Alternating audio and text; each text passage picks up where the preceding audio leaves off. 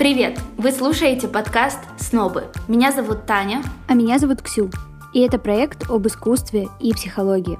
В каждом выпуске вместе с психотерапевтом и искусствоведом мы говорим о художниках и психологических проблемах, которые спрятаны в их картинах – в этом выпуске мы поговорим о Екатерине Белокур, украинской художнице, примитивистке и целеустремленности, которая красной нитью проходила через жизнь Катерины. Этот выпуск создан при поддержке Альфа-Банк Украина.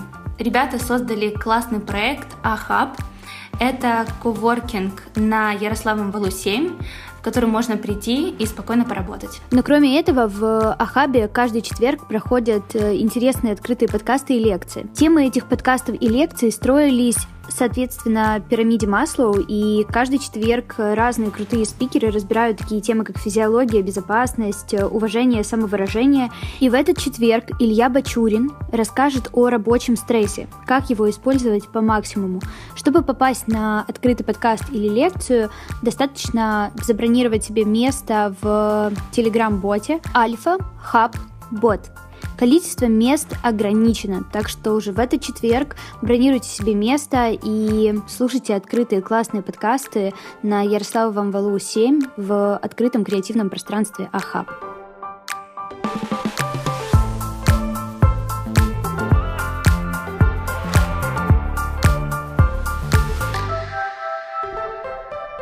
Катерина Белокур — это украинская художница-примитивистка, которая писала в основном цветы. И у нее была своя традиция создания картин, свой собственный способ она брала холст и мольберт и ходила с ним по своему саду и дописывала на картину по одному цветку, который ей конкретно в этот момент нравился, как он выглядит, как на него падает свет. Поэтому ее картины, ее натюрморты, ее цветочная композиция собирались уже прямо-таки на холсте. И она прославилась, во-первых, благодаря тому, что во время, когда она творила, была определенная мода на примитивизм и на народное современное искусство, а во-вторых, потому что она действительно очень самобытная художница, и в ее картинах чувствуется одновременно и такая традиционная украинская душа, и узнаются мотивы вышиванки, мотивы росписей традиционных украинских хатынок, и при этом есть свой фирменный стиль, который узнается. Это Маша. Она культуролог, искусствовед и главная по художникам в подкасте «Снобы». Маша расскажет историю Екатерины Белокур и ее творчестве. Она с детства увлекалась рисованием, при том, что ее родители были категорически против. В возрасте 6-7 лет она уже научилась читать, но при этом родители не располагали возможностью финансовой и физической, чтобы отдавать девочку в школу. Ну і навіщо Катрю віддавати в ту школу, як вона й сама учиться? Та й не буде вона рвати свити щодня, надіваючи та скидаючи, та й не буде драти чобіт, щодня не мечовуючи по землі сирій і снігу мерзлому. А буде вона дома сидіти, потроху на веретені прястиме, і купимо їй таку сяку книжечку. І нехай вона з неї й учиться грамоти. Поэтому она не получила семилетнее обязательное образование, которое могло бы дать ей возможность куда-либо поступить, учиться дальше. При этом родители вообще не поддерживали ее занятия живописью, ее увлечение рисованием, и она занималась этим тайком. У нее был один небольшой кусочек ткани, на котором она рисовала, а потом в тайне от родителей стирала его и рисовала на нем уже снова новый сюжет. Когда это заметили, даже был такой грустный момент, когда эту тряпочку ее сожгли. Вот. И дважды за свою жизнь она пыталась поступить на специальности, связанные с творчеством. Первый раз это был Миргородский техникум художественной керамики, а второй раз это Киевский театральный техникум. Но из-за отсутствия вот этого обязательного школьного образования у нее даже не принимали документы. К сожалению, ей было очень сложно смириться с этим, и поскольку это был не ее выбор, то есть родители не дали ей возможности прожить жизнь так, как она хотела бы. Она даже совершила осенью 1934 году попытку самоубийства, э, хотела утопиться, и в результате этой попытки очень сильно простудила ноги, И это, в принципе, повлияло на всю ее будущую жизнь, на состояние здоровья, и она умерла достаточно молодой.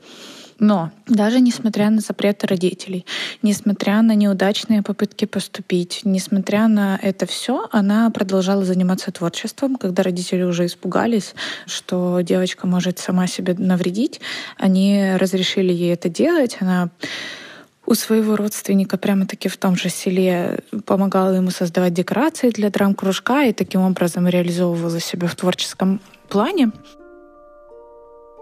Доля відчуває тих, хто наважився йти до великої мети, але сильних духом не зловить ніхто. Вони зі стиснутими руками вперто і сміливо йдуть до наміченої мети. І тоді доля винагороджує їх сторицею і відкриває перед ними всі таємниці справді прекрасного та незрівняного мистецтва. И ее попытки все-таки обвенчались успехом, когда она, услышав по радио красивую песню в исполнении Оксаны Петрусенко, нарисовала рисунок и отправила ей его в подарок. Петрусенко была тронута таким наивным творчеством, таким открытым отношением, тем, что вот э, девушка из э, села пишет ей и отправляет свою работу, и решила ее поддержать, после чего прямо-таки в Полтаву, то есть в областной центр, поступило распоряжение съездить в Богдановку, найти эту Катерину Белокур и поинтересоваться ее работами. В определенном плане она э, все-таки добилась того, чего хотела, и добилась э, своего как бы успеха, да, потому что ну, во-первых, мы ее знаем до сих пор. То есть за окном 2021 год, и Белокур — одна из самых эм, известных и широко обсуждаемых украинских художниц, ну, практически наравне с Марией Примаченко. А во-вторых, потому что так или иначе ее работы попадали на выставки, их э, показывали, и даже их показывали в Париже, где их увидел Пабло Пикассо, хотя это такая полуфантастическая история.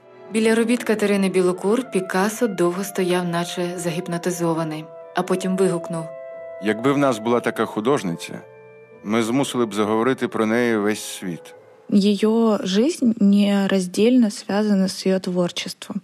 То есть все эти цветы, которые она создала, они все не могли бы быть созданы где-то в другом месте. То есть она четко осознавала, чего она хочет, да, и э, каким творчеством она хочет заниматься, какие сюжеты она хочет писать. Плюс э, жизненные обстоятельства складывались так, что сначала она была вынуждена ухаживать за отцом, потом э, за матерью. И, в принципе, ее состояние здоровья после того, как были простужены ноги, не давало возможности вот уйти в вольное плавание, там, переехать в Киев, в Париж, еще куда-то и строить смелые, амбициозные плани розвиття свого художественного. То як ж їх не малювати, коли вони такі гарні? Ай Боже ж мій, як глянеш кругом, то й та гарна, а та ще краща, а та ще чудовіша, і якби схиляються до мене і кажуть хто ж нас тоді малюватиме, як ти нас покинеш, то я все на світі забуду і знову малюю квіти. Если бы была какая-то альтернативная реальность для Катерины Белокур, мне кажется, все должно было бы с самого начала тогда пойти иначе. И если бы ее поддерживали родители с самого начала, то, возможно, история развивалась бы по-другому. Но при этом если бы история развивалась по-другому, если бы она получила это образование, если бы она поступила в какой-то техникум, я думаю, что она бы не осталась такой искренней, такой оригинальной художницей-примитивисткой, а пошла бы по какому-то совсем другому пути. В целом, история, если рассматривать ее как человека, то история сложная и тяжелая. Но если рассматривать ее как художницу, то ее жизнь привела ее к известности, которая до сих пор тянется, да, то есть э, все эти сложности, они дали ей возможность стать той Катериной Белокур, которую мы до сих пор знаем. Классическая целеустремленность можно почитать в Википедии, что такое. Я думаю про какое-то сильное желание, стремление, но когда я хочу заниматься именно тем, чем хочу рисовать, хочу петь, писать или вот делать то, что я делаю. И это, да, какие ну, не были преграды на моем пути, то вот эта потребность, она сильнее, да, и я даже готов как бы распрощаться, ну, на примере Екатерины, да, с жизнью, но вот отказаться от своего желания, от своего дела не, не могу, не готов, не хочу. Да, мне, для меня это про какое-то большое, сильное желание, но вот потребность, которая меня питает, меня вдохновляет, и я этим горю. А это Антон. Антон – психотерапевт, гештальтерапевт и сооснователь онлайн-платформы для поиска психотерапевтов «Тритвилд». В этом выпуске Антон рассказывает о целеустремленности, как она формируется, можно ли прокачать в себе целеустремленность или это врожденный навык. Продолжайте слушать. Устойчивость, иметь свою позицию для там, родителей и других, это может быть неудобным и называют это упрямством. Но это может быть как раз и проявление характера. На примере Екатерины Белокур, да, что похоже она с этим, ну, родилась с этим ну, стремлением, упрямством рисовать, и это и она не могла ничем другим заниматься, ей не нужны были ни, ни замуж, ничего другого. Да. Ну, я также думаю, что это и развивается, но некоторые э, волевые это же волевое качество, целеустремленность, ну, относится к сфере вот, воли, да, психологии. Тому примером, наверное, вот я вспоминаю, были это как это в, в древней Греции стойки, да, такое течение, стоицизм волевой, где вот это все такие качества, целеустремленность, стойкость, оно культивировалось, как-то тренировалось и поощрялось. Я думаю, ну, то есть есть сейчас тоже некоторые способы, это как-то, мне кажется, полно тренингов, там, целеустремленности, мотивации и так далее, и так далее. То есть это это развивается, тренируется, это относится к волевой сфере. Ну и также это можно ну, с этим как-то, если я с чем-то горю, это как от темперамента сформироваться такое свойство характера, свойство личности. Если моя целеустремленность э, исходит э, из моего желания, то, чего я хочу, это найти истинно свое желание, свое, чем я, ну, что я хочу делать, чем гореть, и тогда прокачивать целеустремленность не нужно быть. И меня будет все, я буду все делать по направлению к этой цели. Если она истинная, моя, и я хочу этим заниматься, действительно, то мотивация как энергия, она будет, э, ну, цель будет меня питать это. Я буду этим гореть, мне не нужно будет преодолевать сопротивление, или потому что, мне кажется, многие вещи, которые мы ставим себе цели на пути, они ложные. Ну, то есть они как бы из идей могут мне там, я хочу какую-то машину или я хочу там э, работать, э, какую-то работу и так далее, но это может не относиться к истинным целям. Это средство к истинной цели. И я, может быть, не хочу-то работать в этой работе, но хочу там машину или квартиру или какие-то там другие вещи, там назовем это так. И тогда вот это нежелание работать мне нужно как-то преодолевать, чтобы получить то желаемое. Я вот не помню, это в стоицизме было или кто-то другой говорил, что такое воля, сила воли. Сила воли — это когда я делаю то, что я не хочу сейчас — ради того, что я хочу потом. Ну и вот это как бы преодолевание, целеустремленность. Я встречаюсь с сопротивлением, с трудностями или с нежеланием делать то, что я сейчас, ради того, что я хочу потом. И если же вот это то, что сейчас сильнее то, что я хочу потом, то я тогда стою, стагнирую, прокрастинирую и не двигаюсь. А если же моя цель сильнее, то я двигаюсь. Или же, если нет преград на пути к моей цели, то мне это дается легко, без каких-либо усилий, не нужно прокачивать целеустремленность. Наверное, для Екатерины Белокур истинной целью было вот ее желанием это рисовать, писать, писать картины, писать цветы красивые. И какие бы ни были преграды на ее пути, это не останавливали ее. Да? То есть у нее не было проблем, если так сформировать вопрос, с целеустремленностью. Для каждого это может быть, ну вот как раз поиск своей истинной цели или своего призвания, говорить, или своей то, там, истинного смысла, там можно по-разному это называть. Некоторые э, специалисты в, в, в сфере, ну как это, объединяют или э, унифицируют, э, говорят, что для всех целью является здоровье, ментальное, физическое. Ну, для большинства из нас так или иначе является вот как раз мы все делаем, чтобы жить и быть здоровыми. Вот как бы ну, смысл любой живой системы это чтобы жить, она жила, любая живая система, как вот выделяют так специалисты. А мы как живые системы, люди, человек, то и наше как бы, стремление это быть здоровым и жить. И можно сказать, что это для некоторых смысл жизни, ну, в каком-то, да, кто-то может ну, так думать, да, для кого-то не это является, да, не это становится как на передний план, я не знаю. Но если вот мы сейчас у нас не про смысл жизни, да, тема, а про целеустремленность, то вот если брать здоровье, то все тогда э, действия мои направленные, э, ну или там раб, работа какие-то, то в конечном счете сводится к тому, чтобы я был здоровым, а когда я здоров, я чувствую себя хорошо, счастливым и удовлетворенным жизнью, когда мои все потребности более-менее удовлетворены, и эм, как, поэтому некоторые специалисты сводят к тому, что ну, большинство из нас вот эта истинная цель – это быть здоровым, быть живым. И все наши действия направлены на это, косвенно, так или иначе, а все остальное это уже цели по достижению этой потребности. Будет у меня крыша над головой, я буду в безопасности, жив, здоров и так далее, и так далее. Это все разворачивается, но сводится к одной такой цели.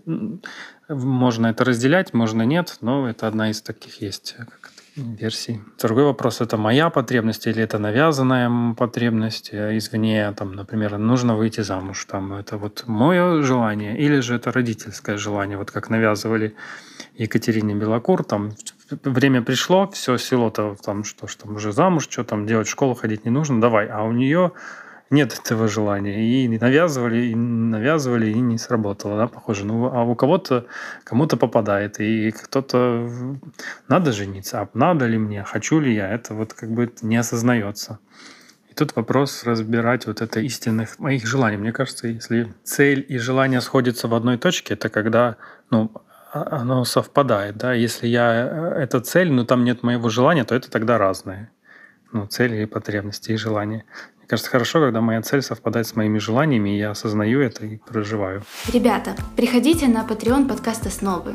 Это площадка, где мы делимся дополнительным контентом к выпускам, и за доллар, 3, 5 или сколько кто захочет нам донатить, вы сможете поддержать меня, Ксюшу, Машу, Антона и всех, кто создает подкаст «Снобы», это классная поддержка, мы сможем зарабатывать, а вы получать дополнительный классный контент. Спасибо, что дослушали этот выпуск до конца. Если он вам понравился или не понравился, оставьте нам комментарий и звездочку в том подкаст-приложении, в котором вы нас слушаете. Переходите, подписывайтесь на наш Телеграм, Patreon и Инстаграм. Будьте на связи и давайте создавать классное комьюнити людей, которые верят и любят искусство и психологию.